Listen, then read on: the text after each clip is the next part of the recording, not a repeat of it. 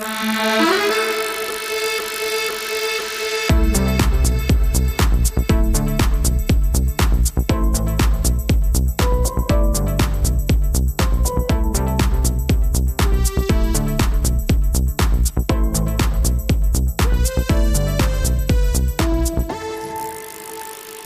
til Ekstra Tur, som er Ekstrabladets cykelsports podcast. Med mig, Camilla Boracchi, som vært, flankeret af dig, Anders Hoppe. Goddag, goddag Camilla. Goddag, Anders. Øhm, den her episode, det er den første, vi laver, og det er en optagtsepisode, som jo egentlig er noget, jeg har lidt en aversion imod, fordi jeg synes nogle gange, der kan gå lidt meget rundt om snak i den, når det kommer sig til sport og cykling, som er den eneste sportsgren, jeg går i. Men altså, vi kan jo også godt lide at dyrke det, så nu gør vi det. Og det er også meget rart lige at få en indføring i, hvad det er, vi skal beskæftige os med, om ikke særlig længe i tre ugers tid.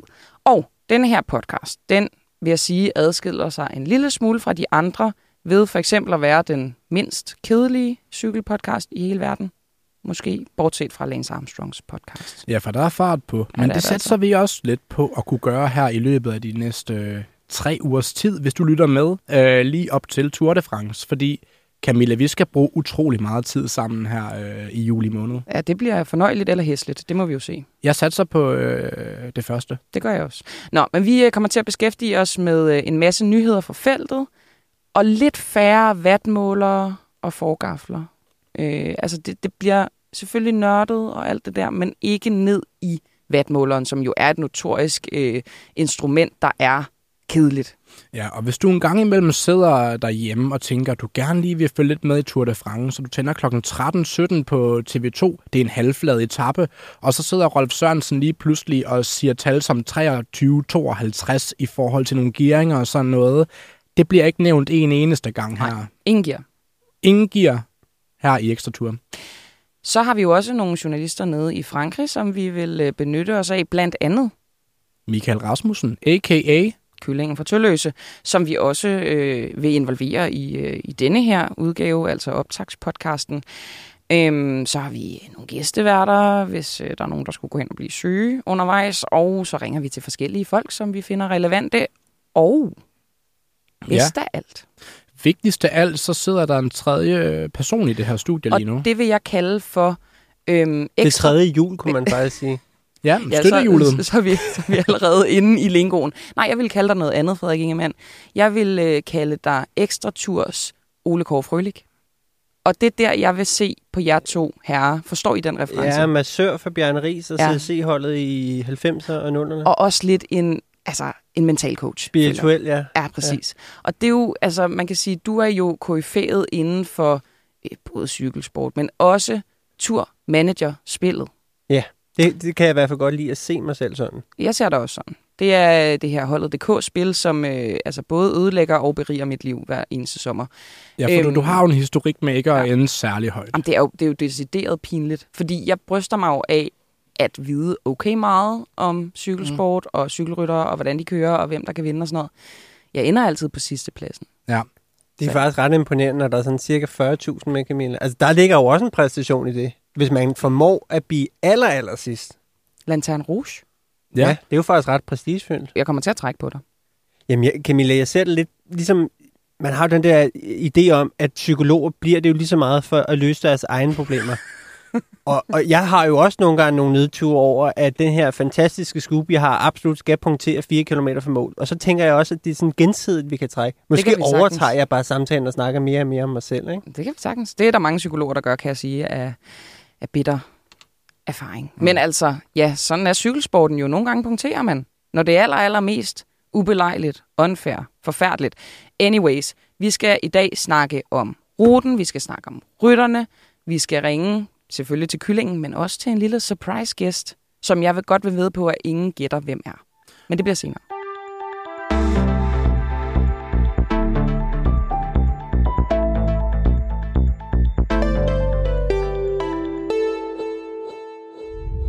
Noget af det, som kommer til at være definerende for den her Tour de France, det bliver de to store rivaler, som vi så fra den helt øh, mageløse og fantastisk spændende udgave sidste år. Den store danske held Jonas Vingegaard, og så øh, det, det unge, den unge superstjerne fra Slovenien, Tadej Pogacar, der allerede har vundet Tour de France to gange. Mm-hmm, mm-hmm. Det, og vi har jo også lidt diskuteret, Ja, Camilla. det må man sige. Men, men skal vi ikke i kor? Hvis jeg siger 1, 2, 3, så siger vi, hvem vi tror vinder Tour de France, alle tre. Er I klar? 1, 2, 3. Jonas Skelmose. Vingegaard. Okay, den var alligevel kontroversiel. Ja, det Du- tænker jeg. Jeg går planken ud. Det, og det er også det, du vil opdage. Det er også sådan, jeg spiller managerspil. Ja, og ja. du, og jeg du, begynder at se, hvorfor det går galt. Præcis.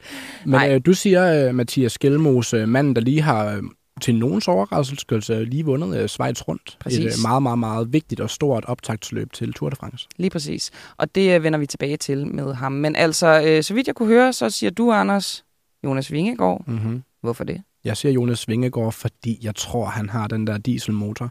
Den der energi, der kræver, og den der endurance, som man siger i lande som Wales og England, øh, til ligesom at kunne holde det ud i tre uger. Jeg er med på, Altså at på han- menneskesprog. Store lunger, god til at sove, god til at restituere. Lige præcis. Så har han en øh, værktøjskasse, hvor jeg Stort tror, hjerte. der lige er lidt mere nede i en for eksempel i Pogacar. Han kan jo fascinere alle med at vinde smukke endagsløb, køre godt i forårsklassikerne, og samtidig vinde de store Grand Tours. Jeg kommer ikke til at argumentere imod, hvis der er nogen, der siger, at han er en all-round bedre cykelrytter end Vingegaard. Han er jo verdens bedste cykelrytter. Lad os lige blive enige om det. Meget Ja. Hurtigt. Ej, det er, det er han Det er han altså. Nu holder du op. Ja, der er, nu, nu skal vi ikke gå ned ad den vej, men jeg synes måske, der er nogle andre, der kunne være aktuelle at nævne. Okay, det kan du prøve at se, om du kan få lov til i løbet af den her podcast. Frederik Ingemann, Pogacar. Jeg synes også, den er tæt, men jeg havde også lyst til at sige, at Pogacar vinder, fordi han er verdens bedste cykelrytter. Jeg vil gå så langt som at sige, at Vingegaard vandt sidste år, fordi Pogacar begik en stor fejl, eller at Jumbo Visma lavede et stort svendestykke på den der Granon-etappe, hvor Vingegaard jo tager de tre minutter, han ender med at vinde turen med. Øh, Pogacar er klogere i år. Han har ikke desto mindre, øh, og ikke mindre væsentligt, et væsentligt bedre hold i år, som var det, han ligesom lidt betalte prisen for sidste år. Men Vingegaard virker også bedre i år, så jeg synes, den er tæt, men skal jeg pege på en, så tror jeg simpelthen, Pogacar vinder, fordi han er en bedre cykelrytter og har lært af de fejl, han begik sidste år. For de uindvidede ikke, på den der granon etape hvor jeg i øvrigt græd. Jeg synes, det var så smukt, da jeg græd. Ikke? Men der er det jo øh, Primoz Roglic, som jo var i virkeligheden... kap- Ja, de var lidt co-kaptajner, ikke? men han, han var, vel one. kaptajn. Ikke? Han starter også med et-tallet på ryggen, som jo er den der lille tommefingerregel af, at hvis man skal finde ud af, hvem et hold kører for, den, der har et nummer, der slutter på et, er som regel kaptajnen. Mm. Lige nøjagtigt. Og øh, der, der begynder de så at, altså meget tidligt, altså ukarakteristisk tidligt, det er vel på altså anden sidste bjerg, Ja, de begynder øh, det er jo sådan øh, noget 80 km fra mål. og simpelthen at angribe på skift, så Pogacar han skal hente dem, og det udmatter ham simpelthen, så Jonas Vingegaard han ender med at Altså, flække ham. Den etape fra sidste år, den vil, hvis man skal sælge cykelsport til sin øh, veninde, eller sin mor, eller sin hund, så er det jo den, man skal sætte på. Fordi det var jo virkelig, de skød den bare afsted, og det så fantastisk ud. Når man ligesom har set cykling meget op i løbet af 10'erne og Mhm, 20'erne, mhm. så er det bare sjældent, man ser nogen køre så vildt. Men, Ja. men jeg tror også, vi må sige, det kan de jo ikke lave igen. Altså først og fremmest mangler de Primoz Roglic, og i år, De har jo Vilko Keltermann. ja, men jeg tror ikke, at Pogacar føler samme trang for, til at følge Vilko Kelderman 80 km fra mål, som han gjorde dengang øh. Roglic indledte angrebene, ikke? Alright. Øhm, Mm. Men lige inden vi løber hurtigt videre, så vil jeg lige sige, du tror, at Mathias Skelmose, han vinder... Ja, ja, og øh, ved I hvad, det kan jeg sagtens argumentere for. Jeg er lidt i tvivl, om jeg skal gøre det nu, eller senere, når vi skal snakke om Jeg har faktisk en anden teori. Hun ville ikke tage stilling. Det var for svært. Og så valgte hun at tage en, en helt outsider, så hun kunne sige, ej, jeg kom ikke med et seriøst bud. Så alligevel." kommer alle de der psykologanalyser. Den gemmer vi til senere så.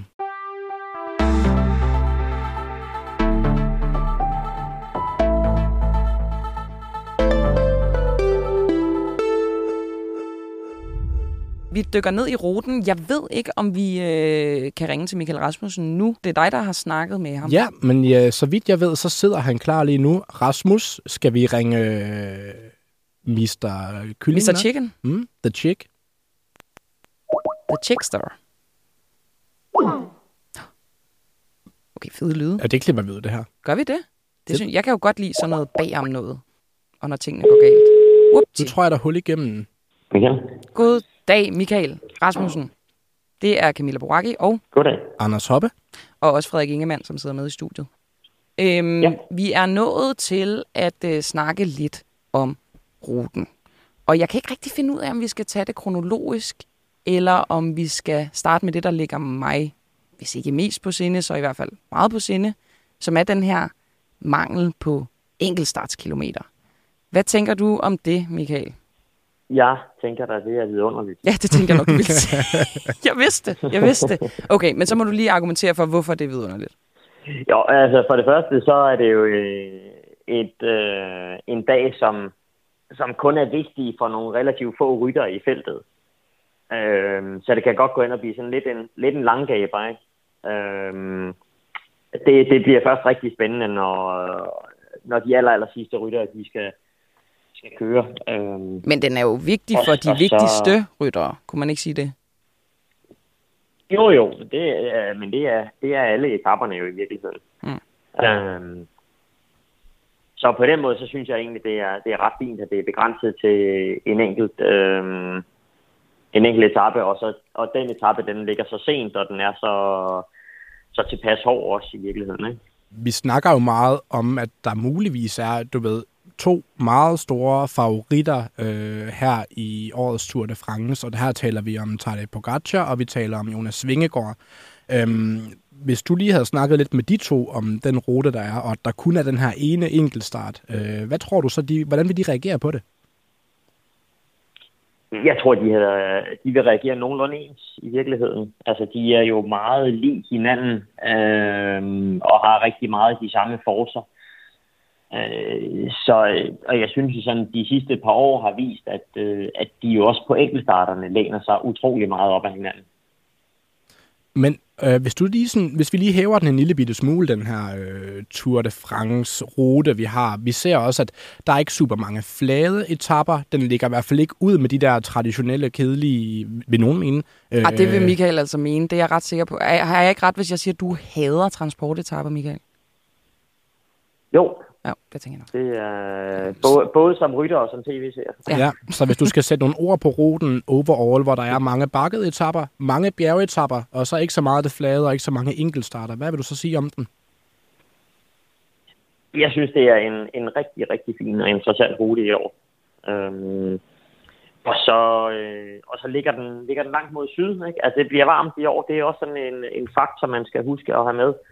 Vinden kommer sikkert ikke til at spille den helt store rolle, øh, men, men derimod så kan varmen komme til at, at have en afgørende faktor. Altså det nordligste punkt på ruten, det er Paris. Hmm. Okay. Altså jeg elsker jo personlig vind. Og altså, jeg ved ikke, jeg, jeg kan ikke på stående fod huske nogen, som har det ekstremt svært i varmen, men jeg ved, der er nogle ryttere. Altså, kan I andre huske nogen? Er det Pinot i virkeligheden? Jeg kan, jeg kan faktisk ikke huske, hvem det er der har det svært i varmen. Det har de jo. Altså, ja, ja, det er jo alle sammen. Eller, eller. Jakob Fuhl, ja, Fuglsang har i hvert fald historisk set haft det lidt, uh, lidt bøvlet med varmen. Michael, tror du, at, uh, at Fuglsang han har planlagt noget stort til, i årets Tour de France? Nej, altså nu skal han jo først om udga- øh, omgang udtages, kan man sige. Øh, det har jo ikke været sådan den mest overbevisende sæson indtil videre. Nej. Og, og alt, alt andet lige så har hans, øh, hans hold, eller Israel Cycling, de har jo øh, været væsentligt stærkere i år, end de har været de seneste par år. Så det er jo ikke sådan, at, at turbilletterne de, øh, de bare bliver givet væk i år. Altså i de andre år har de jo nærmest øh, svært ved at komme af med, med billetter til otte kvalificerede folk. Ikke også? I år mm. der har de uh, noget stærkere uh, opstilling. Men mindre du hedder Chris Froome, sådan ret givet på forhånd, tror jeg. Jamen skal, skal Chris Froome køre tur, eller hvad? Hvis han ikke skal, så har han da været ude og lave det mest pinlige interview, hvor han har lovet, at det store mål i, i årets tur, det er at vinde en etape. Det synes jeg er lidt mærkeligt sagt, hvis han ikke skal køre det. Han må næsten vide det på det her tidspunkt, tænker jeg. Og nu, nu er det jo ikke for at være sådan morbid eller noget, men det kommer vel ikke til at ske, at han vinder en etape. Ja, han blev jo faktisk træer på Alpe sidste år, ikke? selvom ja, at niveauet ja. ikke var til. Man kan jo altid være heldig at ramme øh, et udbrud med to spanier og en franskmand, og så vinde. Men, men chancerne er ikke særlig gode, nej. Hvad siger du, Michael?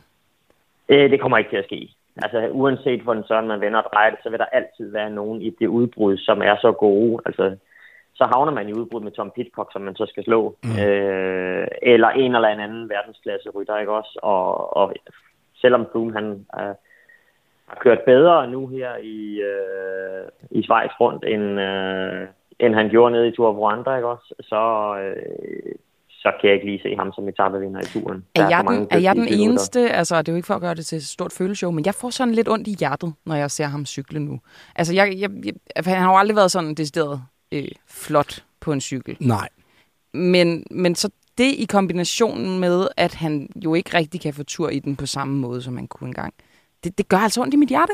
Men, men er det fordi, du har ondt af ham, Camilla? For jeg tror, han tjener væsentligt bedre end de fleste andre rytter i det felt. Ja, det er faktisk ikke nok. Jeg, jeg vil sige det på den måde. Jeg synes bare, det er lidt ydmygende, men altså... Jamen, det er lidt uværdigt, det giver ja, jeg det. Han var lidt den der øhm, rytter, som man ikke kunne lide, fordi han var så dominerende i Præcis. så mange år med det der relativt kompakte og lidt kedelige Sky-mandskab, han kørte for, hvor man Relativt sagde, kompakte? Hvad synes du ikke, der var kompakt ved det Sky-mandskab? Ja, ja, ja, men det var, det, de, de havde i hvert fald deres roller, og de blev overholdt. Og så sad man lidt og sagde, øv, nu kører de med halvanden kilometer igen, og der tog han lige 40 sekunder. Ja. Øv, hvorfor kunne Nairo Quintana ikke følge med? Der har vi jo en meget mere åbent et meget, meget, meget mere åbent cykelløb de her dage, hvor der måske er to hold, der lidt er de magtfaktorer, der skal til. Og hvor, øh, Michael, hvor tror du egentlig, de der to hold med øh, Jumbo Visma, med øh, Vingegaard som kaptajn, og UAE med Pogacar som kaptajn, det rumkapløb, de lidt der kørende lige for tiden, hvor, øh, hvor, hvor, hvor står de, og hvem er stærkest? Jeg tror, i bjergene, der, der hælder jeg til, at UAE de er stærkest. Øh, de har set øh, enormt skarpe ud, synes jeg. Øhm, altså, i, i Dauphiné, der er det Adam Yates, der er næstbedste mand, ikke? og øh, de har tre mand i top 10 på enkeltstarten, der, der køres dernede, og øh, Ayuso, han er meget, meget tæt på at vinde i, i Schweiz. Ikke? Og Men tager de ham med, Ayuso? Er han ikke lidt en joker? Altså, øh... Det vil jeg da forestille mig, at de gjorde. Jeg tror ikke, de tager med. Er det rigtigt? Jeg tror, at han skal køre Spanien rundt og prøve at vinde det. Mm-hmm. De har jo nogle gange, og det snakker man jo også om sidste år, hvor at UAE også havde Almeida, jo ham fokuserer på at køre Gio og Vuelta, frem for at tage ham med i turen, hvor Pogacar desperat mangler ham. Og det virker lidt til at være det samme, de gør med Ayuso i år. Det er i hvert fald uh, mit bud. Er det en fejl, Michael, at de ikke tager noget? Hvis de ikke tager noget?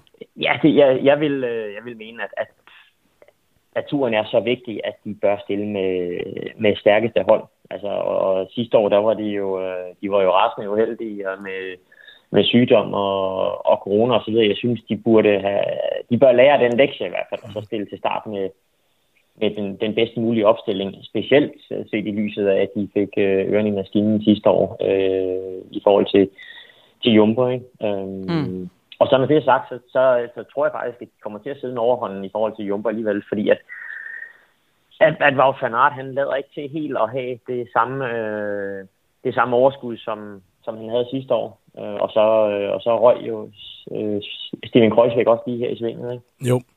Øhm, og det var jo det, nu, nu, nu hvor vi snakker om, at UAE de er noget stærkere, så kan man, skal man jo også huske lige præcis det, at øh, det var jo ikke kun dem, der var uheldige. Altså Jumbo Visma mistede jo også stærke, stærke ryttere sidste år i Tour de France. Der var jo nogle meget uheldige etapper for dem, øh, hvor ja, Kreuzvik røg ud, og hvor øh, Primus også måtte sige farvel til løbet. Altså, har de ikke også lært lidt fra sidste år, og øh, er forberedt på, at UAE de kommer ud med lidt ekstra muller? Jeg tror ret at de stiller det med det bedste, de kan lige nu, af hvad de har. Øhm, Men hvad har altså, de så? Altså, sige, har de nok? Jo, men nu har de jo så lige kaldt øh, Vilko Keltermann ind, ikke også? Og han mm. viste sig også fra sin bedste side i Schweiz rundt, ikke? Øh, er det i hvert fald en, en yderst kapabel erstatning for, for Steven Kreuzweg. Men altså, jeg tror, det for dem, der bliver det helt afgørende, at Wout van Aert, han, øh, han kommer helt op i gear, og der synes jeg ikke helt, han har været, så, så skulle han have kørt hurtigere i, i Schweiz rundt. Øh, altså i, i specielt sin, sin hofdisciplin på enkeltstarten der, mm. som jo ellers har været noget, der burde ligge lige præcis til ham. Øhm, så det er en indikator men, om hans generelle han, form i virkeligheden? Ja, der kan han ikke rigtig gemme sig vel, og han er jo en, en stor, stærk mand, men altså, han, han bliver alligevel øh, kørt over af, af nogle af de, de noget lettere og, rytter, ikke? Og hvis vi lige bliver på ham her, Wout van Aert, fordi sidste år, der var der, og du har jo skrevet på Ekstrabladet i rigtig mange år, Michael, så du kender godt det med den dramatiske overskrift. Den er altid lidt dejlig, og smilet bliver lidt bredere, når man kan lave sådan en slags. Altså, der må der også kunne opstå noget drama i årets Tour de France. Og hvis jeg siger, at Wout måske var årsag til lidt drama sidste år, så tror jeg ikke, du er enig. Men hvem tror du egentlig, der kommer til at kunne være lidt the drama queen of Tour de France 2023? Åh, oh, det, det er svært at sige, synes jeg. Men altså, jeg, jeg synes jo før, at øh, Pinot han har udfyldt den rolle, ikke? Øhm, og nu, skal han, nu er han jo i gang med sin sidste sæson, og jeg kunne da godt se, at det kommer til at ske lidt igen, og der skal ikke ret meget til, før de der franskmænd, de øh, går fuldstændig i selvsving, øh, hver gang han laver et eller andet. Altså med andre ord, øhm, øh, ja. kan det så blive en kamp imellem øh, David Gody, den yngre klassementsrytter på det her franske Frances de hold og så Thibaut Pinot, altså folkehelten. Mm. Tænker du, at de kommer ja, i totterne på hinanden? Jeg tror sagtens, man kan, kan komme til at forestille sig, at, at der bliver en eller anden øh, konflikt der. Øhm, og den, den har jo allerede været i gang over på holdet, i og med, at de ikke har taget øh, Arnaud Demar med. Oh ja, det blev han også lidt øh, så de er jo, Ja, så de er jo egentlig allerede godt i gang derovre. Øh, så jeg kan godt sige, at de ikke kører stærkt på cykel, men så kan de da i hvert fald øh, skabe en eller anden opmærksomhed øh, derovre. Øh, og, og det er måske virkelig lidt synd for, for Stefan Kung, som er så yderst sympatisk og dygtig. Øh, hvis han bliver bliver fanget i et eller andet øh, spil mellem sådan to øh, franske kampagner, der ikke rigtig kan komme ud over stepperne. Prøv at, øhm, lad os lige gå tilbage til ruten. Jeg kan godt mærke, at jeg, jeg vil meget hellere snakke om rytterne, men altså, vi skal jo lige forbi og lige prøve at beskrive, hvad det er for en rute. Som jeg kan se det, Michael, så øh, møder vi utrolig mange bjerge generelt, og utrolig mange bjerge tidligt. Og det gør jo, at vi relativt tidligt får et, øh, et, et klassement, som, er, som ikke kommer til at ændre sig ret meget i løbet af, af Tour de France. Altså når, når første etape til Bilbao er kørt, så kan vi jo allerede der måske have, øh, have syv af de ti ryttere, der, ja, der slutter i top 10 i Paris. Det her med, at vi starter i, øh, i Baskerlandet i Bilbao, hvad er det for noget landskab, vi møder der? Noget med nogle smalle veje? Ja, altså det er jo generelt gode veje dernede, men det er, det er op og ned det er hele tiden. Øhm, og, og i øvrigt sådan et fantastisk cykelområde, og, og så skal vi se frem til at se øh, 100.000 vis af, af vilde baskere langs vejene. Er de, er de mere øhm, crazy? er publikummet mere crazy dernede end i Frankrig? Ja, de er vilde. Altså det er, spørger du mig, så er det med, afgiver, med afstand det mest øh, passionerede cykelpublikum. Øh, i verden. Altså det er... Altså hvis man, hvis man, hvis man synes, det her, der, der skete i Danmark sidste år, det var en fest, ikke også, så, så kan man lige skrue 10 grader op for varmen, og så øh, give dem romerlys i hånden alle sammen, ikke også? Så altså jeg vil sige, altså selvom vi var oppe at køre sidste år, så må man også bare sige, at vi er jo stadig danskere. Og det der med at være passioneret, det er altså ikke noget, der ligger i vores blod, synes jeg. Nej, vi er jo meget, et meget stille og roligt folkefærd, hvor baskerne måske har lidt flere følelser. Altså, ja, det synes jeg. Vi skal ikke glemme, at det er et folk, der engang tog op til Færøerne for at øh, stjæle valer og sådan noget tilbage i 1600-tallet, og at øh, det stod i dansk lov indtil 2016, at hvis man mødte en basker på Færøerne, må man gerne slå den ihjel. Nej, og det nej, er nej, jo, nej, nej, nej. Det, det er sådan nogle ekstremer, der er dernede. Men jeg tænker, de her etapper, Michael, det er jo også nogen, hvor der er meget bakket øh, og hvor det ikke nødvendigvis er nogle store, høje, lange stigninger i starten. Altså, jeg tror jo ikke, at Vingegaard er nødvendigvis er super glad for de her små bakker. Han vil vel meget hellere have 17 km lige opad. Øh, kan Pogacar måske allerede punktere lidt øh, danske turdrømme i starten i de første fem etapper? Nej, det, det tror jeg nu ikke. Øh, altså alt andet lige, så øh, er det langt mindre risikabelt for Vingegård, at etaperne ser sådan her ud, end at de er, er pandekageflade op i Normandiet, og der skal slå, slåsses i sidevinden. Øh, fordi det er der, der er de, de, de store risikomomenter for, at, øh, at man kommer galt af steder, og der kommer de her øh, massestyrt, som jo øh, kan ramme fuldstændig vilkårligt. Altså, der er det bare lidt mindre risikabelt, når det er op og ned hele dagen. Der, der bliver sådan en, et mere naturligt hierarki i feltet. Men tror du ikke, at uh, Pogacar kan nappe nogle bonussekunder? Altså, jeg går ikke ud fra, det ved jeg ikke, om I, Frederik og Michael ved bedre end mig, men altså, har Vingegaard arbejdet på sin finish, eller sin afslutning, eller sin spurt, eller hvad man siger? Altså, fordi der hænger han sgu da lidt i bremsen i forhold til Poggi. Jamen, det er også kun i forhold til Pogacar, fordi når du ser, at han kørte jo Baskelandet rundt her i foråret, og der var han jo den klart bedste til ligesom at samle de der bonussekunder op, men det er bare, Pogacar er på et andet niveau. Men jeg kunne godt forestille mig, at de her bonussekunder fik en rolle at spille. Altså i Paris-Nice, som var det eneste etabeløb, vi har set Pogacar og Vingegaard køre mod hinanden siden sidste års tur. Der hentede Pogacar jo 40 bonussekunder mere end Vingegaard. Og de to andre år, hvor de har kørt mod hinanden i Tour de France, der har Pogacar også samlet flere bonussekunder end Vingegaard. Så jeg kunne godt forestille mig en situation, hvor Pogacar vil være særlig optaget af at samle bonussekunder, især fordi i år er der faktisk de indlagte spurgte om bonussekunder er tilbage på nogle Er det etaper. rigtigt? Ja, det er det. På oh, de første to etaper, faktisk. Shit. Hvad synes vi om det? Hvad synes vi om det, Michael Rasmussen? Jo, men det er faktisk, øh, det, er jo, det synes jeg, det er ganske interessant, og, og det gør jo i hvert fald incitamentet til at, at komme først over toppen på, på sidste bakke væsentligt større. Og, og jeg tror da allerede på første etape nede i, i Baskerland, at det, det ser ud til at være en, en rigtig, rigtig modbydelig øh, bakke, den de har lagt ind. Det er altså en kilometer. Den sidste kilometer stiger med 13 procent i gennemsnit. Og, og der kommer de jo til at sidde måske kun øh, de to mand, og så er der 5 øh, sekunder ned til nummer tre, og vi kan risikere, at, at Vingegaard på Græsser, de kører hjem og bliver nummer 1 og 2 allerede på første etape. Jamen altså, er det ikke vidunderligt? Nej, men det er da helt fantastisk. Men er det, er det ikke også lidt kedeligt, har jeg lyst til at sige? Altså, jamen, altså, vi skal, jo. vi skal jo nok se på Gacha Vingegaard i den gule trøje. Behøver det absolut at være for start? Altså, nu kan det også være, at jeg er, er lidt et produkt af at, at vokse op i nullerne, hvor at det var en prolog og syv sprintertapper, men der fik man da lov at se uh, Cancellara få en dag i gul. Han var flot i gul, det må man jo give McEwen, og så to Mikkelsen senere og sådan noget. Altså i dag er det bare Pogacar eller Vingegaard tager den gule trøje på første etape, og den kan de mere eller mindre, hvis de vil, holde hele vejen til, til slut. Hvis det virkelig skal blive fedt, så skal vi ud i sådan en situation, jeg tror, vi næsten ikke har set siden en gang i 30'erne, med en rytter, der førte, øh, øh, førte Tour de France fra start til slut. Det kunne være spektakulært. Ja, men jeg synes lidt, du har fis i kasketten på den analyse, Frederik Ingemann, fordi jeg synes, det er rigtig, rigtig fedt, at klassementet ligesom kommer til at spille stærkt allerede fra start det ved jeg simpelthen ikke, hvor jeg skal sætte dem på det der. Men altså, vi må jo se, hvad der sker. Vi skal også videre. Jeg kan mærke, at mit hoved er ved at eksplodere, fordi der er rigtig mange ting, jeg gerne vil tale om. Jeg ser grønne trøjer for du mig. Du tror det, ikke, det er varme inde i studiet, der det gør er det? Mul- altså, nu kan man jo se på min trøje. Jeg har sådan nogle svedpletter på maven. Mm. Det er lidt pinligt.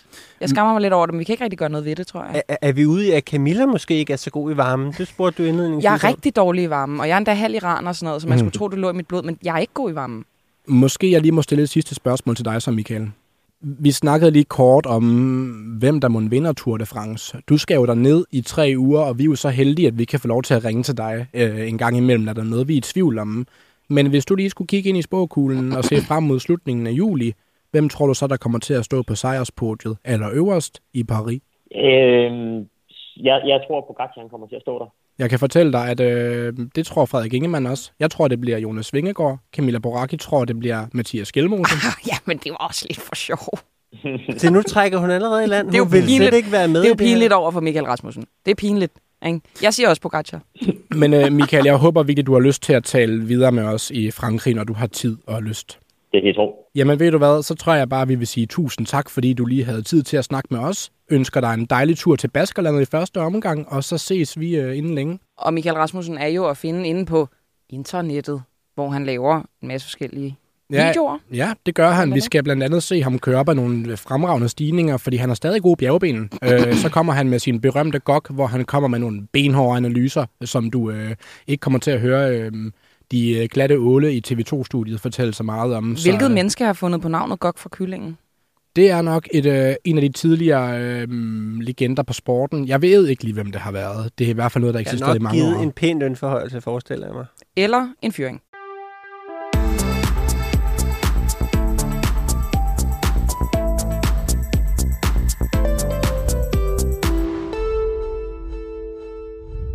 Apropos de her bjerge, som Michael Rasmussen jo øh, skal køre nogle af, så tænker jeg, om han skal køre på det, der hedder, og nu må jeg introducere noget, som vi skal pine lytterne med gennem hele turen. Min franske udtale.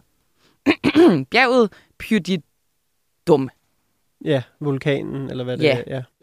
det her bjerg har ikke været med siden øh, 1988, så vidt jeg husker, hvor danske Johnny Vels, han vinder. I øvrigt, altså en legende. Kørt med Lanes, arbejdet på US Postal og sådan noget. Jeg har lidt en drøm om, at vi skal ringe til øh, Johnny Wells, når vi... Måske dagen før, eller den dag, der skal køres den her. Håbede du også, at hun vil sige Lance Armstrong der? Jeg kan sige så meget, at... Øh... Nå, men det var faktisk det, jeg ville føre det ud i. Det kan du så sige, Anders. ja, men vi arbejder jo benhårdt her i Ekstra Tur på, at vi kan få Lance Armstrong ind til at give nogle gode besøg og nogle hurtige analyser, som måske kan punktere vores danske hjerter en gang imellem. Og især fordi Lances analyser, nu ved jeg jo ikke, om I hører øh, hans podcast. Det kan godt være, at den her podcast bliver en lang reklame for Lance Armstrongs podcast. Det vil jeg ikke afvise. Men i hvert fald, han har jo de dårligste analyser. Ja, de er han, faktisk han, ret sløve. Han, han, det er ligesom dem omkring ham, Johan Brunel, som jo hans tidligere sportsdirektør, er stadig ret skarp, synes jeg øh, hvad hedder hans? Øh, Hinkapi. Hinkapi, George Hinkapi, øh, også okay skarp, synes jeg. Det er lige før, at ham øh, verden fra Texas der, JB Hager, har bedre analyser end Lance Lance. Men Lance ser jo ikke løbende. Altså nogle gange har jeg lyst til at sige, at han bare møder op for ligesom stukket et resultat i hånden, og så prøver han at tale ud for det. Det er jo så fedt. Det er simpelthen så griner. Det er jo ligesom det, man kan, når man har vundet turen syv gange. Lige nøjagtigt. Eller har han? Det er jo en helt anden snak, den tror jeg ikke, vi kommer ind på Det er lige ligesom, at jeg vader ind i, øh, ind i øh, studiet helt uforberedt, ikke? og så, så er jeg ligesom den her podcasts Lance. Ja, men du er jo også stjernen Camilla Boracchi. Nej, men Er øh, du så George Hinkepie? Ja, ja, den søde like Så er jeg Johnny Vels, tror jeg. Ja, Det er det, fornuftigt. det, det er et godt setup. Jeg har allerede sendt en mail til Lance, men det kan godt være, at det var lidt for... Altså, der, der skriver jeg jo simpelthen, at vi skal lave en samsending mellem Ekstra Tour og The Move. Og det kan godt være, at det var lidt, øh, lidt et stort brød at slå op. Det kan godt være, at man bare skulle spørge, om han ville være med i to minutter. Det, jeg vil frem til med Johnny Vels, som vandt på den her, øh, den her vulkan, som de kører på 9. etape i årets tur, det er, at Johnny Vels måske har Lance Armstrongs nummer. Mm. Og så kunne jeg jo ringe til Lance og spørge, om han ville være med. Og må ikke inden, at de rytterne sidder i Paris, at vi har hørt et pip eller to fra Lance Armstrong? Jo. Nå, prøv at, øh, ja, som sagt, altså jeg ved ikke, hvor meget mere vi skal snakke om den her rute. Der er ikke så meget flat. Øh, vi skal forbi Massif Central. Men måske skal vi snakke om, at jeg synes, at mange af de der stigninger er øh, stejle og relativt korte. Og det mm-hmm, synes jeg jo taler øh, til Pogacars fordel, hvor at vi skal... Jeg synes ikke, der er så mange af de der Vingegaard-stigninger, som er meget lange og op i højderne. Altså, der er jo nogen mod slutningen, men jeg Ja, synes... vi har der lige den her. Den ligner en Vingegaard-stigning, Colombie. Ja, og det er vel også et af de bedre eksempler. Jeg synes, nogle af de der indledende øh, stigninger, hvor de rammer to stigningsprocenter, jeg tænker, at det passer bedre til Pogacar. Men vi, det er jo også, altså, som Michael også var på, det er jo to rytter, der minder meget om hinanden, så man kommer jo ofte til at udpensle de der små for, øh, forskelle, som Jonas kæmpe store bedre. styrker og svagheder. Ikke? Jonas restituerer bedre. Ja, det siger man jo, men altså Pogacar vandt turen i 2020 på at fyre en rigtig god enkeltstart af på næst sidste dagen, så han er jo ikke frem dårlig til at restituere. Nej, det er han jo bestemt ikke. Igen, han er jo vidunderligt dygtig til at køre på cykel. Meget bedre, end vi tre nogensinde bliver. Sandt. Øh, prøv at, øh, jeg ved godt, at øh, Michael Rasmussen har øh, måske af åbenlyse årsager en aversion imod enkeltstarter. Jeg synes jo, det er lidt træls, at der kun er 22 km enkeltstart. Men hvorfor synes du ikke, det er lidt kedeligt fjernsyn nogle gange? Enkeltstart? Mm. Nej. Jeg synes simpelthen, det, altså, jeg synes, det er ret højspændt. Især fordi det er jo sådan, altså lad os være ærlige, der er jo mange, der ser Tour de France på den måde, at man lige øh, tager det lidt stille og roligt lige først, og så kommer det op i gear. Og på den måde, så følger enkeltstarten jo det samme narrativ i virkeligheden, at det bliver mere og mere spændende, Mm. jo, øh, jo flere rytter, der er ude at køre. Og jamen, jeg savner både holdenkeltstarten, og jeg savner også, at der er to enkeltstarter. Jeg savner også, at der er lidt flere kilometer. Skal vi ikke tilbage til de gode gamle dage, hvor de kørte 60 km enkeltstarter? Altså, jeg er jo også sådan lidt en nostalgiker. Jeg kan godt lide ideen om, at det er en nogenlunde komplet rytter, der vinder turen. Det er derfor, du elsker Poggi. Jamen, ja, det, det er... Og nu kan man sige, Vingegaard på Gaza, ligegyldigt hvordan de lavede den rute, ville de jo være favoritter. Men prøv at kigge på Jo, alle... nej, nej, nej. Fordi hvis de havde lagt brosten ind, Ja, så ville Pogacar da nok også vinde. præcis. Bortset fra, at det var der sidste år, det gjorde han ikke sidste år. Men, men Hvis det kun var brostensetappen, så havde det været ganske tæt på. oh yes. Men, men altså, den enkeltstart, vi har i år, den er 22 km. Jeg tror, at omkring 8 af de 22 km er flade. Altså, i La- Lance Armstrong-æren havde vi jo 80 km flad enkeltstart. Jeg synes godt, man kunne prøve at finde et kompromis. For hvis vi kigger på det der, de rytter efter Vingegaard og Pogacar, det er jo, det er jo Gody, og det er Hindley, og det er Carapaz. Det er sådan nogle rendyrkede klatre, der simpelthen ikke kan køre en enkeltstart, om det så galt deres liv. Jeg synes måske ikke, at de må da godt vinde en etape, men skal de frem køre mere om tursejren, der kunne jeg da godt tænke mig, at, at lidt tungere rytter fik lidt fordel. For eksempel Mathias Gilmos fik fordel af en enkeltstart. Men jeg holder fast i, at jeg synes, spændende fjernsyn, det er levende fjernsyn. Og levende fjernsyn i mine øjne, det er, når de kører mod hinanden, og der står nogle gale mennesker på ruten, og feltet de klemmer sig ind på et stort bjerg, og det hele springer i luften. Men altså, nu sagde Michael, at han ikke tænkte, at den der manglende enkeltstart, øh, eller de begrænsede antal kilometers enkeltstart, ikke gjorde en forskel imellem Vingegaard og Pogacar. Altså, hvis der nu havde været en 50 km enkeltstart i U1, så synes jeg da klart, det havde talt for Pogacar. Hvorimod, at hvis der havde været 50 km enkeltstart på næst sidste etape, så tænkte jeg, at det havde været en fordel for, for Vingegaard. Så det handler jo også lidt om, hvor man placerer den her enkeltstart. Mm. Og så siger jeg lige den sidste ting om enkeltstarten, for jeg har været inde på Twitter og skrevet, fordi at jeg synes, jeg kunne huske noget om, at øh, UAE, altså Bugatti hold, har optimeret på deres udstyr. Noget, vi jo faktisk har lovet, vi ikke vil snakke om i den her podcast, Anders. Men du må gerne lige fortælle lidt om det. Må jeg gerne det? Ja. Tak. Nå, men øh, der, jeg, kan, jeg kan se, altså fordi jeg synes jo, det er spændende, hvis og så fremt, at øh, UAE de ligesom vinder det her våbenkapløb på udstyr i enkeltstartsammenhæng, hvor det jo i høj grad er udstyret af aerodynamikken, der, der afgør mange ting. Øhm, men jeg kan så forstå, at øh, der er lidt delte meninger, men, men så meget har de måske heller ikke optimeret. Og hvis de har optimeret, så er det mest, øh, hvad skal man sige, rundt på hele holdet, hvor at de altid har ligesom haft øh, Pogacar top-tunet på sin enkeltstartscykel og sit udstyr osv. osv. Jeg var inde og se en eller anden video med noget 3D-printet øh, handlebars og sådan noget, men meh. Men jeg tror ikke, det kommer til at gøre en stor øh, forskel, fordi den her enkeltstart er så hård, så, så øh, i forhold til aerodynamik, så er ja. der som sagt 8 km flad ja. enkeltstart. Ja. Altså det er begrænset, hvor meget man kan tabe på den del. Jamen, så var det jo godt, at jeg ydmygede mig selv på Twitter.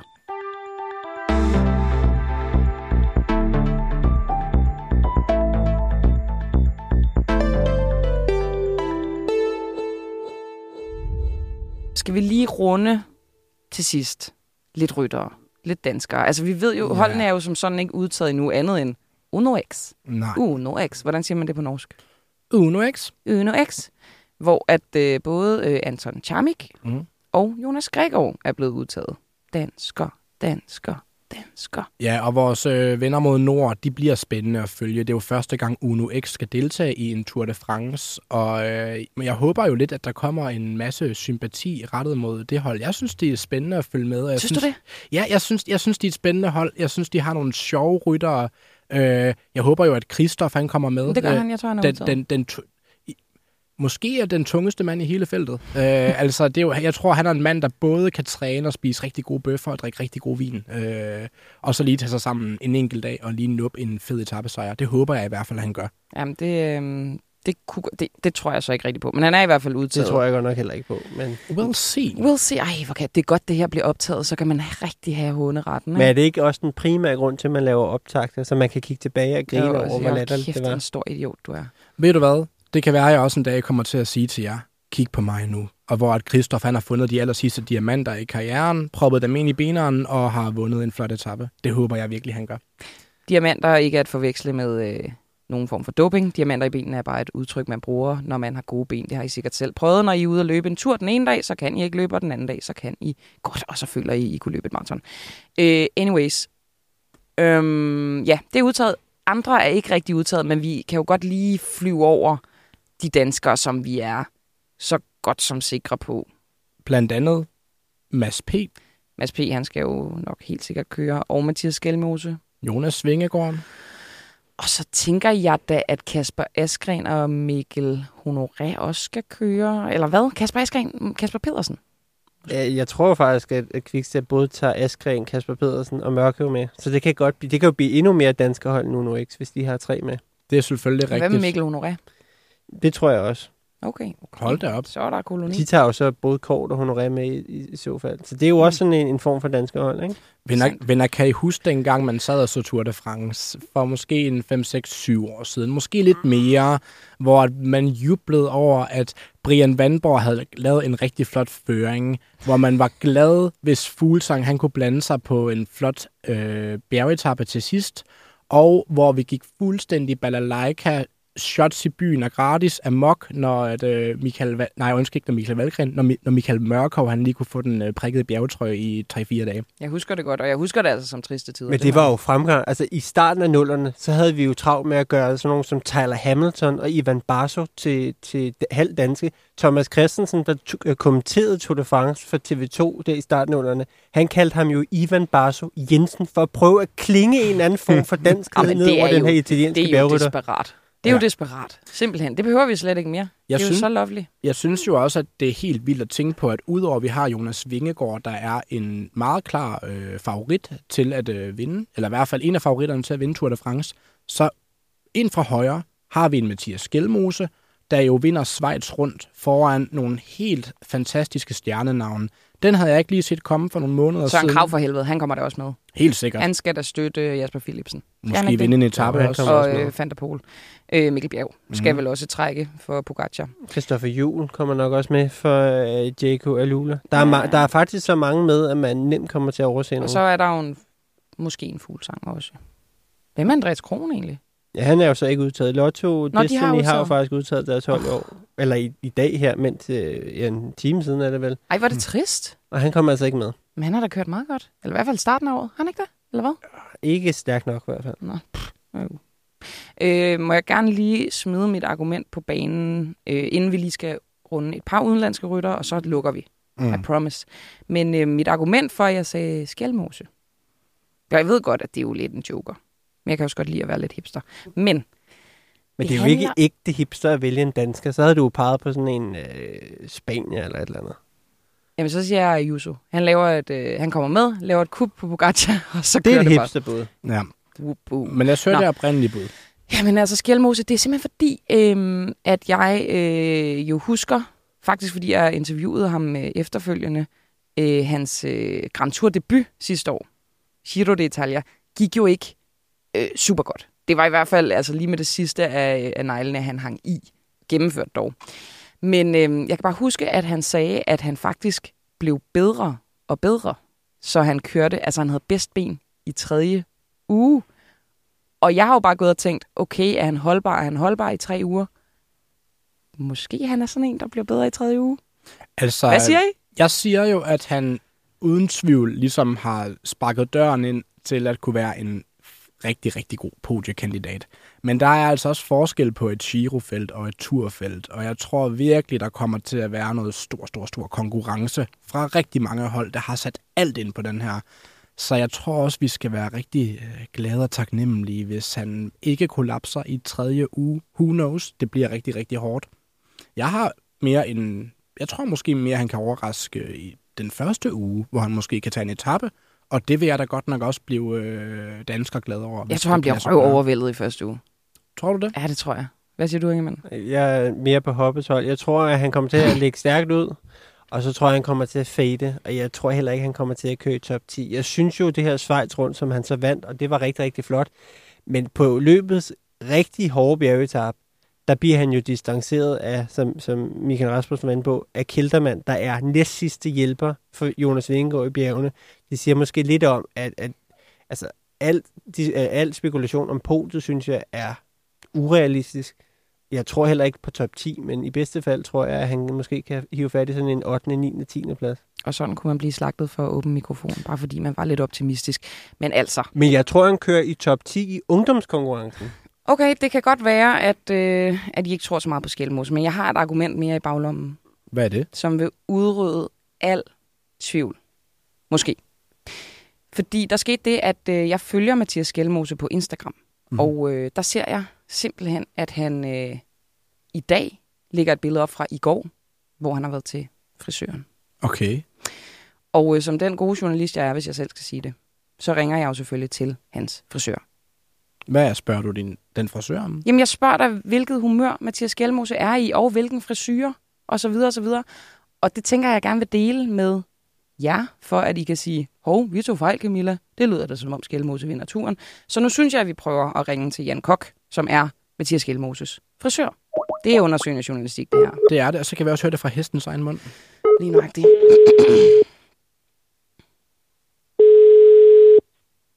Ja, det er Jan. Goddag, Jan. Du taler med Camilla Boracchi fra Ekstrabladet. Jeg sidder sammen med min medvært Anders Hoppe og Frederik Ingemann, og vi optager lige nu. Ja. Hvis du altså er klar til at fortælle, ja. hvordan det var at have Mathias Gjelmose i stolen. Jo, jamen det er der. Altså, jeg har jo klippet, jeg har klippet øh, Mathias siden han, var, han er, har været en lille knæk. Øh, gode kammerater med hans far. Så det er jo ikke første gang, jeg har haft ham i stolen, men øh, det er jo første gang, jeg har haft en, øh, en svejsisk mester i, i, i solen, må man sige. Så, Ja, og øh, det må jo også betyde, går at du ligesom- Gaden, og, Ja, men det må jo også betyde, Jan, at du ja. Altså, kan se forskel på ham, hans humør, hans hår, og vi er jo ret interesserede i at vide, om han står knivskarpt til turen. Så hvis vi starter ja, ved men hans det, humør. Det gør han, det gør han, det vil jeg sige. Altså, øh, jeg jokede lidt med ham om, at, øh, at de her 5 mm, han bliver klippet i siderne, det nok passer meget godt med lige præcis de 9 sekunder, han, han vandt øh, Schweiz rundt med.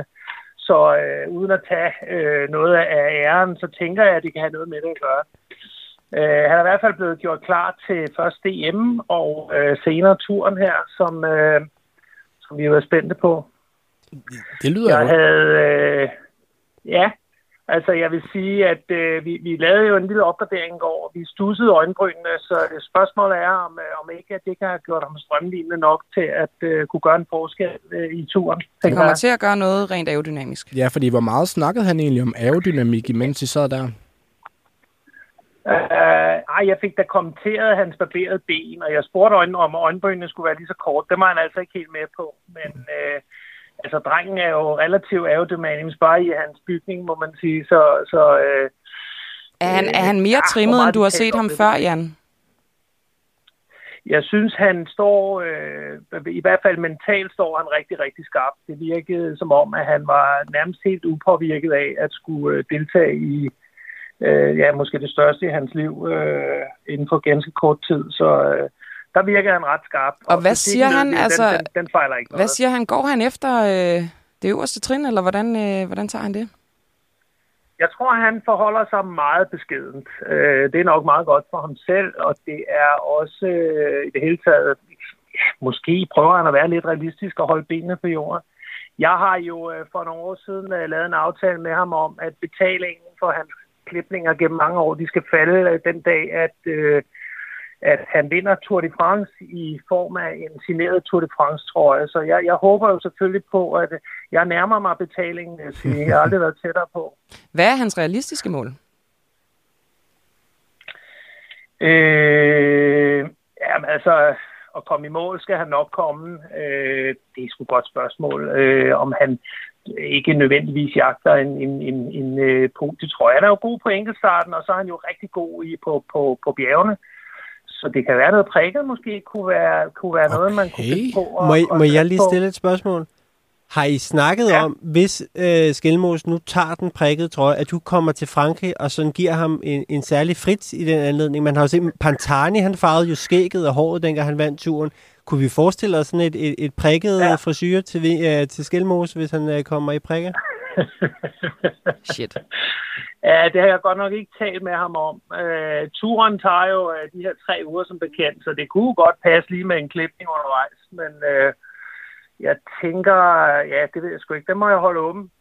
Og så stiller jeg den meget øh, nært spørgsmål, men et som du er den, der kan svare anden bedst på, udover Mathias Skelmose med de her store danske cykelrytter, der er vi jo meget, meget glade for at kunne give dem et lidt kærligt, drillende kælenavn, som man lidt kan klistre på dem på de store avisforsider, hvis de går hen og vinder noget.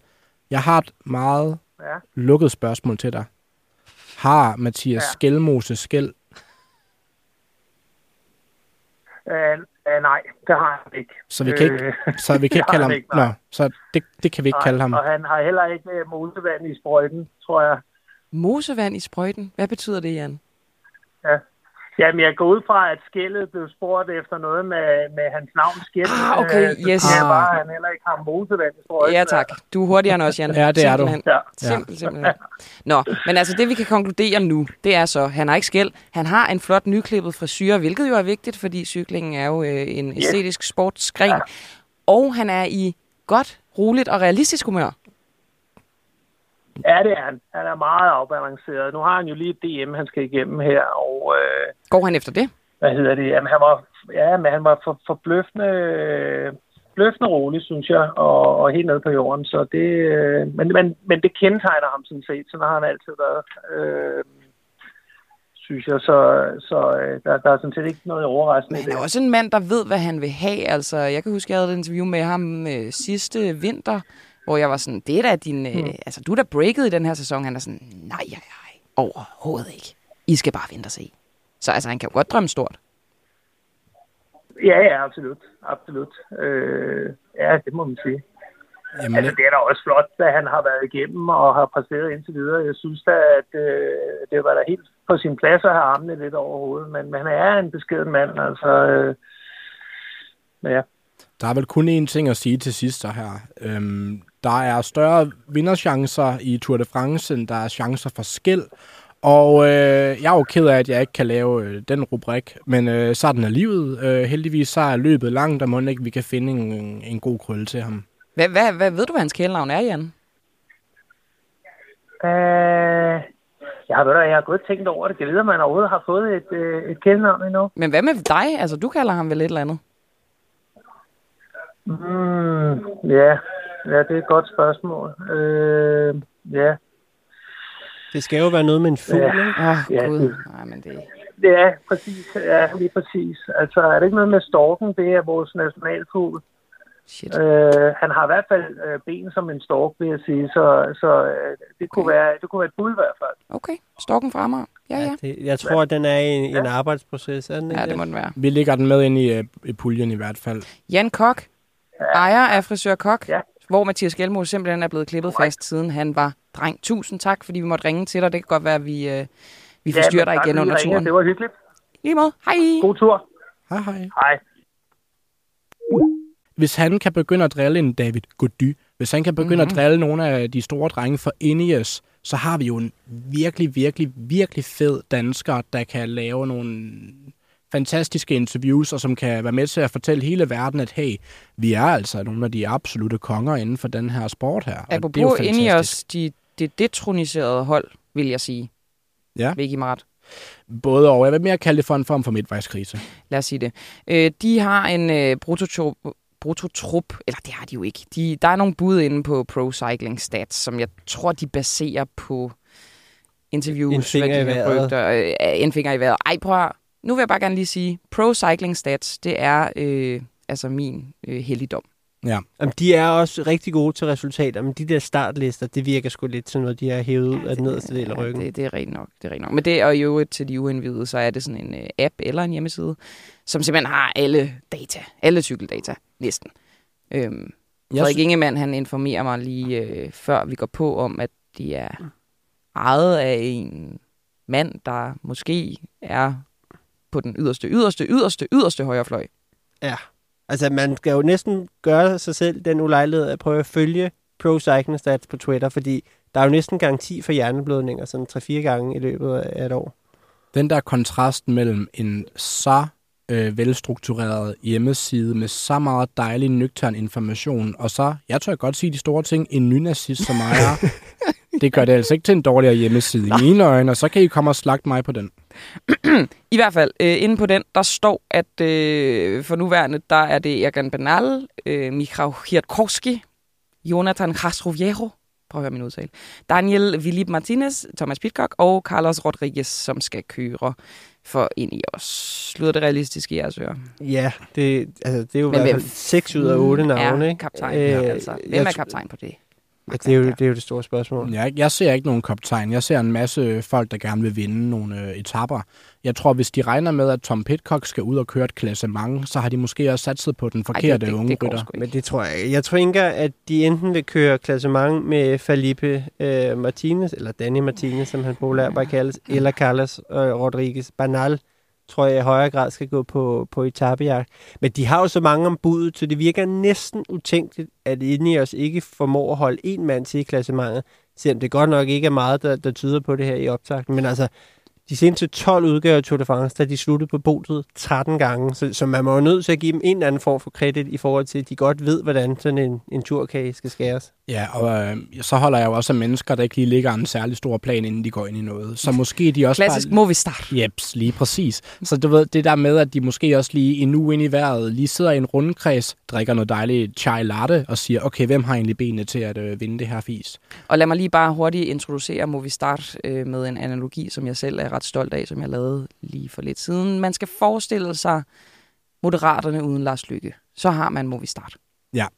Og øhm, Men det betyder jo så, at Valverde er Lars Løkke. Er det det, du prøver at sige? jamen på en måde, det tænkte jeg over, men så alligevel ikke, fordi det var jo ikke som sådan, fordi der var super godt styr på det, da Valverde var der. Men det er der selvfølgelig heller ikke helt, når Lars Lykke er der. Så måske faktisk er Valverde cykelsportens Lars Lykke Rasmussen. det synes jeg er flot. Og det i øvrigt kan jeg sige, at øh, på et tidspunkt får vi besøg af Esben Schøring, som er øh, politisk redaktør på Altinget, og øh, han er kæmpe cykelfan. Og der har jeg planlagt, at vi skal sammenligne cykelryttere med politikere. Altså, jeg lavede faktisk øh, den leg med øh, Jesper Skiby på et tidspunkt. Okay, Øh, hvor han egentlig det også... lyder voldsomt, synes jeg. Hvor han egentlig også øh, sammenlignede øh, regeringen lidt med øh, Movistar. at Der var mange øh, øh, kaptajner. Ja. Øh, og nogle gange også lidt forvirring om, hvem der ligesom skulle tage den. Øh, den helt store øh, favoritværdighed. Faktisk meget som, som partiet Venstre lige nu. Nå, Ja. prøv at øhm, øh, ah, jeg prøver hele tiden at slutte podcasten. Det er meget svært for mig, kan I godt høre. Men det er fordi, at øh, jeg lige kom i tanke om, at vi har glemt nogen, og det er sprinterne. Og det er nok fordi, vi lægger ud med Michael Rasmussen, og han er ikke sådan sprinterglad på den måde. Nej, men øhm, må jeg så tale lige hurtigt om en enkelt sprinter, som jeg håber lidt på her i år. Og det er jo ikke fordi, at øh, I kommer til at tænke, hold da op, Anders Hoppe, du har virkelig tænkt noget klogt her. Men jeg håber da virkelig, at Mark Cavendish han kommer med, og jeg håber da virkelig, at Mark Cavendish han kan vinde en etape, så han bliver den etape, eller den tur, øh, rytter, der har vundet flest etapper nogensinde. Altså, om han brækker begge ben, så de han vil med, fordi han er deres bedste adgang til pressen. Så jeg tror godt, du kan regne med, at han kommer med. Altså, ja. nu blamerer jeg mig fuldstændig. Kører han stadig for Sudal Quickstep? Han kører for Astana. Astana. God, og han vandt jo den sidste etape i, i Italien rundt her i, i maj. Men det er så også det eneste, der tyder på, at han øh, kan få den der 35 etape sejr. Men jeg tror, at 90% af alle cykelseere vil, vil sidde og håbe på, at Mark Cavendish får den her etape sig, hvilket er lidt paradoxalt, når han har vundet 34, og der er mange af de her felt, der aldrig har vundet en. Og det siger du fordi, eller det siger folk, fordi at så kan han slå Eddie Mærks rekord i antal mm. Ja, lige nu har han tangeret den, ikke? De har begge to 34. Puh, det var et ord, jeg slet ikke kunne holde ud og høre på det år. Var det sidste år, eller forrige år? Hvor han, det var må være sidste år, ikke? Forrige år. Forrige år altså, hvor man sagde det konstant. Ja. Han trangerer, kommer han til at trangere, kommer han til at trangere, bla, bla, bla, bla. Nå, det slipper vi nok for i år, fordi han har jo trangeret den. Og nu kommer vi så til at snakke om, kommer han til at slå den? Kommer han til at slå den? Slå kommer den, han slå nu den, til slå at slå den, den? Slå den, slå den. Eddie Max, Eddie Max. Øhm, andre sprinter, vi kan fremlægge... Mads P. Mads P, ja. Caleb Ewan. Caleb Ewan, ja. Altså, jeg synes jo altid, han styrter. Men altså, det er typisk, fordi nogle andre vælter ind i ham. Jeg ved det ikke rigtigt. Jeg, jeg har ikke så meget fidus til ham. Nej. Altså, den, den mest sikre i forhold til at vinde en masse spurt, det er vel uh, Jesper Philipsen ja. foran uh, Fabio Jacobsen. Yes. Uh, og så er der jo sådan en helt bred af skare, som tæller uh, Mads P., uh, Caleb Ewan, Dylan Grønnevæggen, uh, der kan håbe på at vinde etape sig, hvis, hvis sol, måne og stjerne Og Wout og Laporte i virkeligheden, de kan jo godt sprinte. Jamen også, og uh, ja, Wout kan jo også. Altså jeg skulle til at sige, at jeg deler for eksempel Michael Rasmus' analyse af, at Wout van Aert ikke så flyvende ud her uh, i Schweiz rundt lige op til turen. Men sidste år, så sagde han jo, at han havde en knæskade lige inden turen startede. Og hvis det var sådan, han kørte med en knæskade, så tør jeg simpelthen ikke se, hvordan han til at køre i år nu, hvor han ikke påstår, at der er nogle problemer. Hvad med, øh, nu var der lige en sprint, hvad med sådan nogen som Dylan Grønnevæggen og... Øh, øh? Sam Bennett. Ja, Sam Bennett, det var faktisk ja. han, jeg tænkte på. Mm. Øhm, og hvad hedder den der, ham kolumbianeren, der havde tandbøjle på et tidspunkt? Gaviria. Ja. ja. Men han kører ikke. Nej. Men altså, hvad med som, de andre? Som, jamen, altså som med alle de gode navne, vi lige har nævnt nu, en række af klasseryttere, der alle sammen lidt kan det samme, og en mente en meget bakket og øh, ja, ja. bjergerig tur, så ser jeg det som øh, 10 glupske, sultne mænd, der ikke har fået noget at spise i rigtig lang tid, og så en meget lille buffet, hvor der kun er lidt pomfritter og, og en lille måske også på, øh, på de høje bjerge. Men jeg vil bare lige sige, at Jasper Philipsen har været, eller han er PT, tror jeg, på højdetræningslejr, i hvert fald op og køre nogle bjerge. Sikkert fordi han gerne vil vinde den ja. grønne trøje. Øh, ej, må jeg ikke også lige fortælle en lille anekdote, som jeg synes var rigtig sjov, som jeg hørte Michael Rasmussen fortælle i Radio Tour, mm. altså Eurosports eller Discovery Plus' podcast, så om, øh, om Fabio Jacobsen. Fortæl. Øhm, da han kom til Quickstep, så var han jo den her unge gut, nobody. De har også nogle, hvor der kommer nogle helt unge ind nogle gange og træner med dem. Og der kørte Elia Viviani, den her italiener, på holdet, og øh, Mørko var hans lead-out man, og så havde vi Sabatini, som øh, også er italiener, og som skulle køre lead-out for mm. øh, Fabio Jacobsen. Og øh, Fabio Jacobsen på den her træningslejr, han slår Viviani hele tiden. Hele tiden. Og Viviani, den der italiener, han er bare sådan, satan. Så har øh, den her unge fyr, Fabio Jacobsen, simpelthen the guts til at sige, vi er venner. Skal vi ikke sige, at øh, Sabatini, han går med Viviani, og Michael Mørkøv, han går med mig, fordi Mørkøv, han kan køre næsten en hver, bortset fra Fabio Jacobsen, frem til en sejr. Øhm, og så, øh, så gad øh, Viviani, eller også var det Sabatini. Jeg kan ikke helt huske det. Men de gad i hvert fald ikke snakke til ham i tre år. Nå. Det var simpelthen så sur på ham. Tror du ikke, det er Brian Holm, der har fortalt den historie? Det var Michael Mørkøv. Nå, okay, ja. Det er, det er jo... Ret vildt, at han udstiller tidligere holdkammerater på den måde. Ja. Men uh. Ja. Men der er jo mange store følelser i et felt. Det er der nemlig. Det og er der øh, nemlig. som I nok også kan fornemme, jer der lytter med, så er der også mange store følelser og mange ting at tage fat i i sådan en Tour de France her. Så må ikke der også kommer til at være nogle store følelser herinde. Jeg håber dog, vi kan snakkes ved om tre år også. Præcis, og vi glemte jo at nævne Michael Mørkøv, som selvfølgelig også skal køre tur for 217. gang. altså, hvor mange har han kørt? Nå, det er også ligegyldigt. Det bliver skide godt. Jeg håber, at han kan få, øh, Fabio Jacobsens røv over stregen. Det kan der jo godt være lidt besvær med nogle gange. I hvert fald, venner, nu har vi slet ikke nået. Og, har du noget, du vil sige om øh, holdet.dk, Frederik? Hvornår øh, kan man hoppe derind? Jamen, man kan jo faktisk allerede hoppe derind øh, nu her, hvor at øh, Michael Rasmussen har sat sit, øh, sit managerhold. Er Der er jo to managerspil, et uden udskiftning og et med udskiftning. Og det er uden udskiftning, og det har Michael Rasmussen sat et hold til. Jeg kommer til at sætte et, man også kan se inde på EB, øh, eller Ekstrabladets hjemmeside her i weekenden. Og så bliver det jo hver dag under turen, at jeg skal agere øh, hjælperytter for, for alle Ekstrabladets læsere i forhold til, hvem der er bedst at have på sit managerhold. Og så også dig, Camilla. Ja, også mig. Jeg har en ambition om, at du ikke bliver helt sidste år. Det er, jeg synes, at, øh, at jeg skal være i top 1%. Det skal være vores ambition. Jeg kan godt lide at drømme stort. Ja, Så okay. vinder man Det også et er- øh, Oslo krydstogt. Ja, det kunne være helt fantastisk. man rigtig gerne vinde. Ja. Det vil man så gerne. Øhm, ja, og ellers er der ikke så meget andet tilbage at sige, end at ja, Ekstrabladet følger turen ned fra Frankrig. Vi har også en, øh, hvilken dansk rytter er du personlighedstest inde på vores hjemmeside, som også bliver lanceret om ikke så længe. Og så er der nogle af Ekstrabladets journalister, som har øh, fulgt Uno X-holdet. Det kommer der også en lille dokumentar ud af, som bliver lanceret også i starten af juli måned, som kan ses på eb.dk. Og jeg har kigget lidt med over skulderen, og det ser virkelig, virkelig, virkelig flot og virkelig spændende ud. Så må ikke vi også skal få dem ind og snakke lidt om det på et tidspunkt. Det synes jeg, vi skal. Tusind, tusind tak. Anders Hoppe, Frederik Ingemann. Camilla Boracchi. Vi ses om en uges tid.